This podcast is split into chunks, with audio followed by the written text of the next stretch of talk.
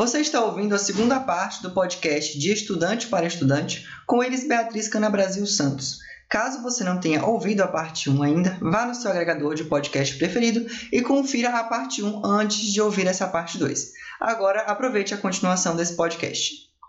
Além dessa vivência que você tem, né, de, de, desse grupo de jovens, você também é uma pessoa muito ligada às artes como um todo, né? Tanto, principalmente artes manuais, mas uhum. artes como um todo, né, de vivências e tal. E eu queria saber como você acha que esse, essa vivência nas artes, esse conhecimento de artes, né, para participar um pouco da sua vida envolvendo a arte, contribuiu para você como pessoa. Ah, eu acho que a arte traz certa sensibilidade para a gente, sabe? de você apreciar os pequenos detalhes. Porque em tudo tem muito significado. Eu gosto de olhar muito para isso, que tudo tem um significado. Se é música, tem um significado. Se é um macramê, um bordado, tem um significado. Se é fazer miçanga, tem um significado. Vender a nossa arte na praia, tem um significado. Então, tem muito de sensibilidade aí.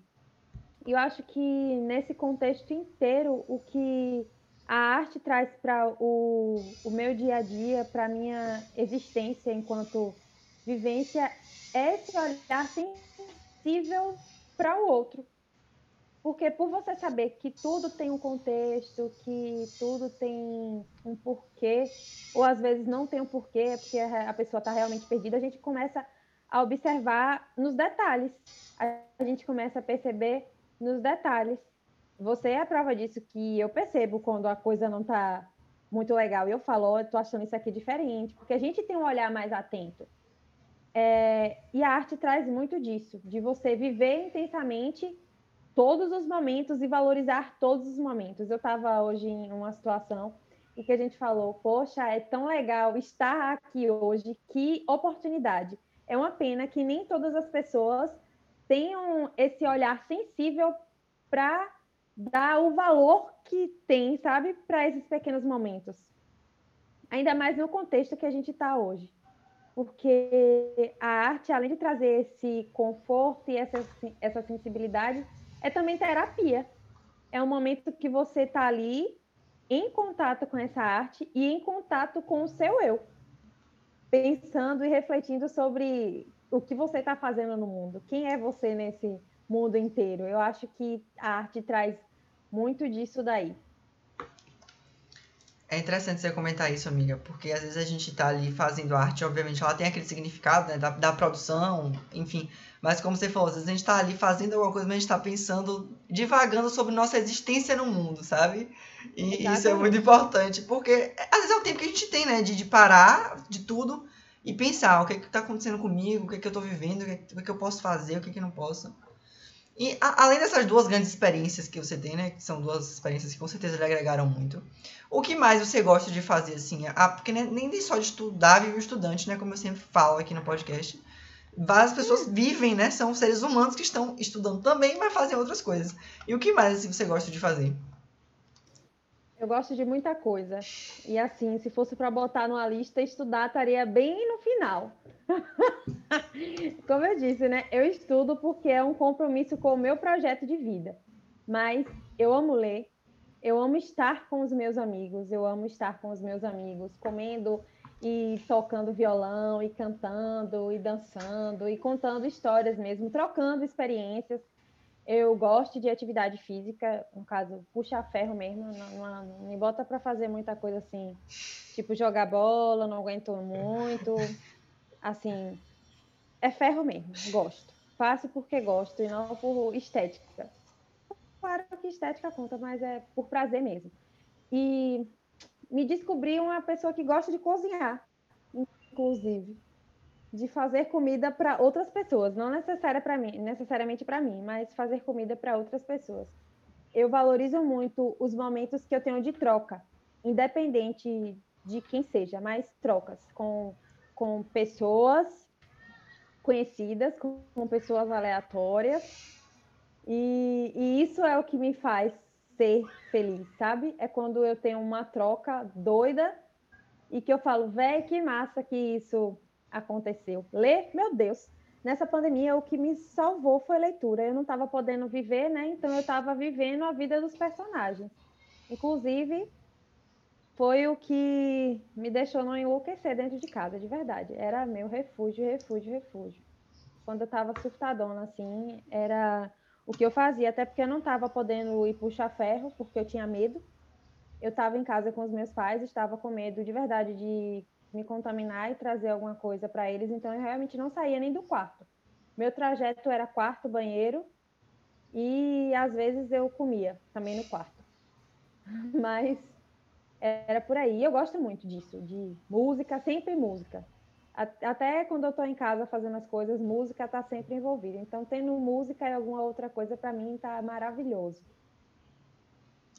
Eu, eu gosto de trazer essas discussões, amiga, tipo, trazer essas suas vivências, né, de religiosidade, de arte, de coisas que você gosta de fazer, porque como lá no Instagram eu foco muito nessa parte de estudo, é, eu acho que fica parecendo que é só aquilo que se deve fazer, né, enquanto você está estudando.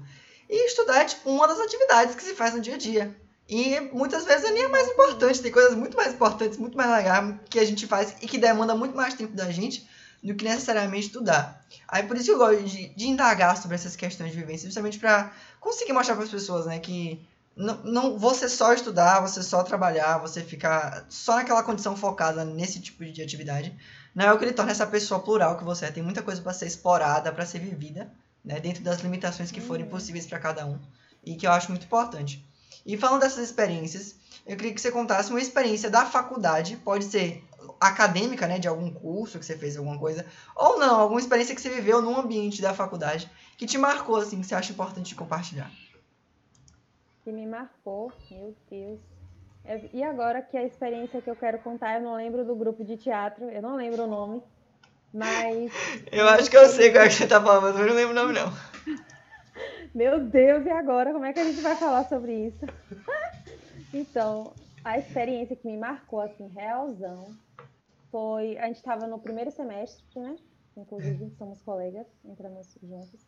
É, no primeiro semestre, e a Baiana levou um grupo de teatro para lá, para fazer uma apresentação.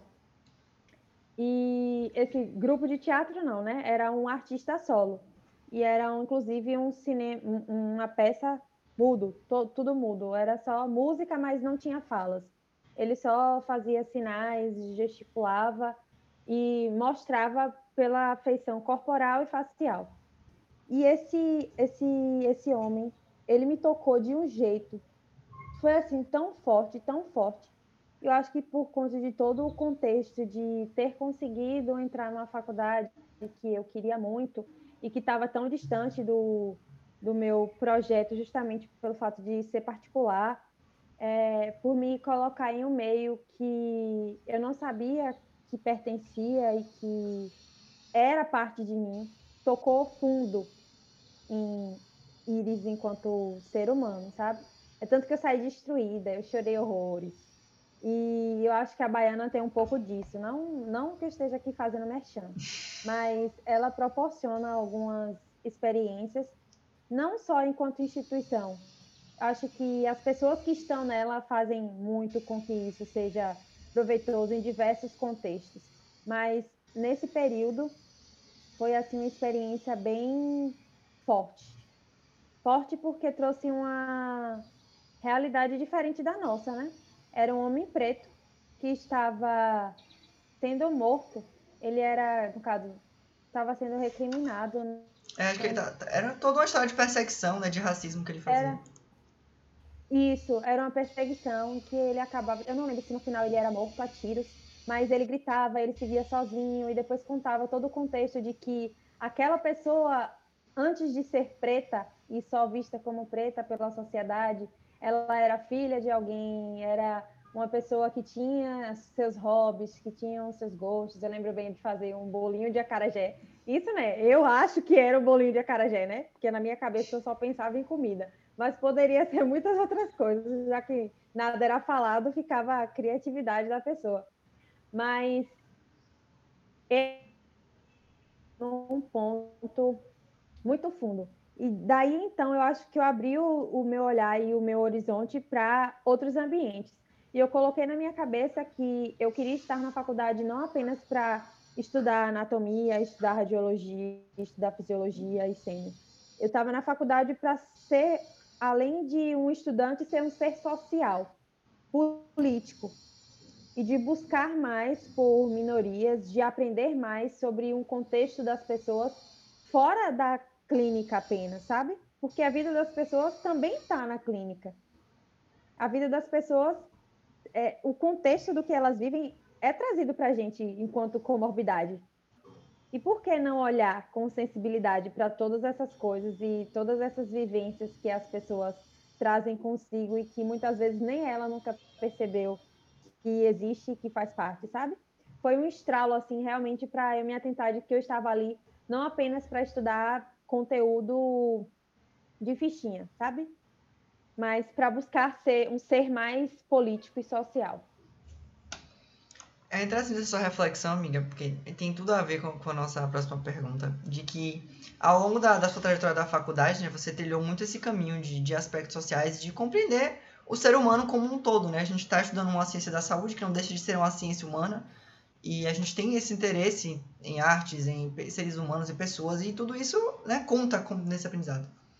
E é, durante esse trajeto ao longo da faculdade, é uma coisa que eu falo muito no meu Instagram e que os outros convidados também falaram, sobre essa questão de atividades extracurriculares. Não só extracurriculares, mas curriculares também como monitorias, como projetos de extensão, né? Enfim, interligados. E você foi uma pessoa que selecionou muito bem o que você queria fazer e em momentos muito específicos o que você queria fazer. Que é algo em comum, principalmente na nossa faculdade, né? Que as pessoas querem o mais rápido possível entrar no máximo de atividades possível.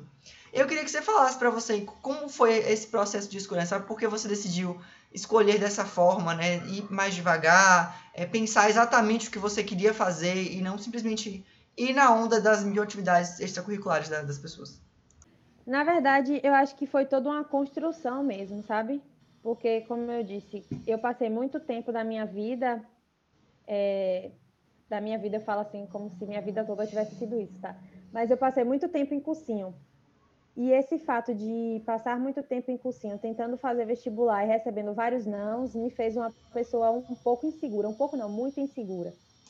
E eu tinha medo de não dar conta, sabe? De não dar conta das atividades curriculares em si.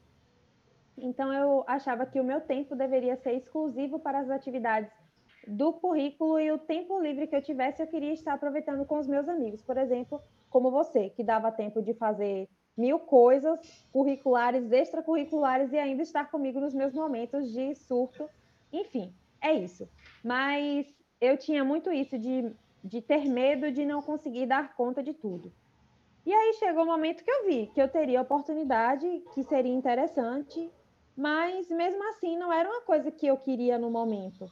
Eu não sentia necessidade, eu não sentia interesse de estar em outras atividades só por estar. Eu até tentei fazer algumas monitorias que me interessaram, mas é, não era aquela coisa de, meu Deus, que vontade de fazer. Quando começou a pandemia, a gente estava no terceiro semestre, né? No meio do, do terceiro semestre. E eu fiquei muito abalada, como eu te disse, no período de pandemia, eu fiquei realmente muito abalada. Eu estava só existindo e tentando manter a minha sanidade mental. Então eu não ia querer me cobrar a entrar em um monte de atividades que iam ter uma demanda muito grande do meu psicológico por conta das cobranças e da minha insegurança. Eu acho que era muito medo de enfrentar o novo. Só que chegou um momento que eu pensei assim: poxa, eu estou precisando de outras experiências. No momento, eu não estou me sentindo satisfeita em ter acesso apenas a isso. Eu quero expandir os meus horizontes. E quando eu tive essa ideia de expandir os meus horizontes, eu busquei atividades extracurriculares que se enquadrassem para os meus projetos, entendeu? É, como eu tinha muitos projetos de vida baseados em social e político, eu queria alguma coisa mais social e político dentro do meio acadêmico. E eram poucas as oportunidades que, que eu tinha. E nem sempre essa parte é bem vista. Infelizmente, no meio que a gente está, as pessoas não dão muito valor a esse tipo de, de atividade. As pessoas dão valor se você faz anatomia, se você faz radiologia, se você faz uma liga de, alguma especialidade, psiquiatria, alguma cirurgia, enfim. As pessoas dão mais valor quando você busca alguma coisa mais medicina e não contexto social. Mas eu, Iris, eu não me sentiria feliz se eu apenas estivesse trazendo mais uma atividade que me cobrasse e que não me trouxesse algum benefício enquanto ser humano, sabe? Porque eu acho de, que de conteúdo por conteúdo, o que a gente tem acesso é muito. E a gente nem dá conta de tudo. Então, por que ficar buscando outras tantas coisas que não vão agregar muito e que eu vou perder tanta energia e que depois vai realmente se perder com o tempo? E vou fazer mexa mesmo. Me encontrei foi na Lanfac. Quem não conhece, a Liga de Medicina de Família e Comunidade, linda, maravilhosa.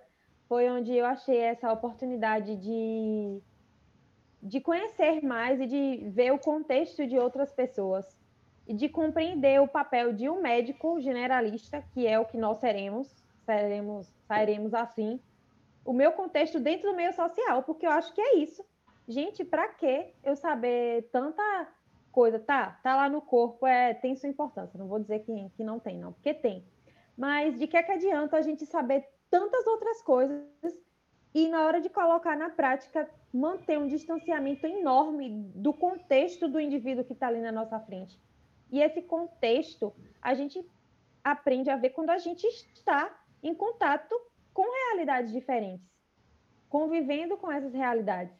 Eu sei que eu busquei também outras vias de acesso para essas atividades extracurriculares, não necessariamente porque eu sentia vontade, mas porque eu sentia uma cobrança mesmo do, do meio.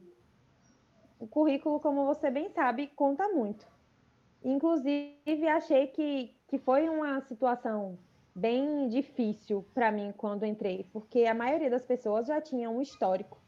Ah, eu já fiz monitoria de tal coisa, já fui é, ligante, diretor de tal liga, já fiz isso, já fiz aquilo, e eu nunca tinha tido experiência nenhuma. Então, como é que eu estou no quinto semestre, eu vou fazer meu primeiro processo seletivo para uma liga e eu falo, não sei fazer nada. É isso. Beijos de luz, paz, beijinhos científicos. Era uma situação. Mas eu acho que essa minha demora foi realmente pelo contexto todo. Eu tinha insegurança, porque eu achava que eu não ia dar conta de faculdade de atividades extracurriculares e porque num período que era para eu sentir essa vontade de me descobrir enquanto estudante que faz outras coisas, eu fiquei com o juízo meio quente de EAD e de superprodutividade no contexto que eu não estava conseguindo nem assimilar o que estava acontecendo comigo e no mundo e não ia perder esse tempo ainda com outras atividades. E hoje eu me sinto realmente muito satisfeita de estar fazendo coisas que me trazem prazer e aprendizado Claro que se outras pessoas sentem essa mesma, esse mesmo prazer em outras áreas, eu acho que o que importa é isso. Você faz o que para você é prazeroso, o que para você é bom. Para mim, apenas medicina pura, crua, não é interessante. Eu busco medicina enquanto política e social. O que eu achei muito interessante da sua fala, amiga, óbvio, ela toda, mas de ponto importante aqui. Hum você fez algo que adequasse ao que você queria, sabe? Ao que você sentia que deveria fazer. Óbvio, vai existir essa pressão pelo currículo, vai existir os títulos que você já conquistou, você já publicou em congresso, já não sei o quê. Porque, infelizmente, é, a academia é isso, né? A academia tem, tem essa uhum. questão.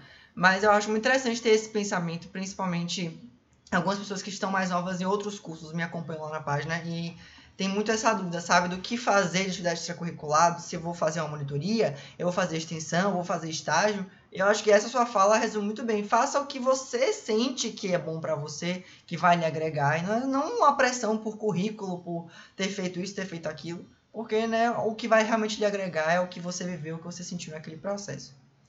E aí, é isso, amiga. Queria muito te agradecer pela sua fala nesse podcast. Foi incrível a sua presença, as discussões que a gente teve foram muito diferentes, diversas e acho que com certeza quem está ouvindo aí vai tirar grandes lições, sabe, para poder levar para a faculdade, para a vida, enfim, para todo esse processo. Então queria te agradecer muito mesmo por estar aqui. Ai, meu amor, muito obrigada, meu anjo. Eu que agradeço a oportunidade de trocar um pouco das minhas experiências, vivências, loucuras, surtos, muitos surtos E se fosse para falar alguma coisa assim de reflexão mesmo, eu acho que cada um tem que se sentir, sabe? Porque vai muito de você conhecer os seus limites e se sentir.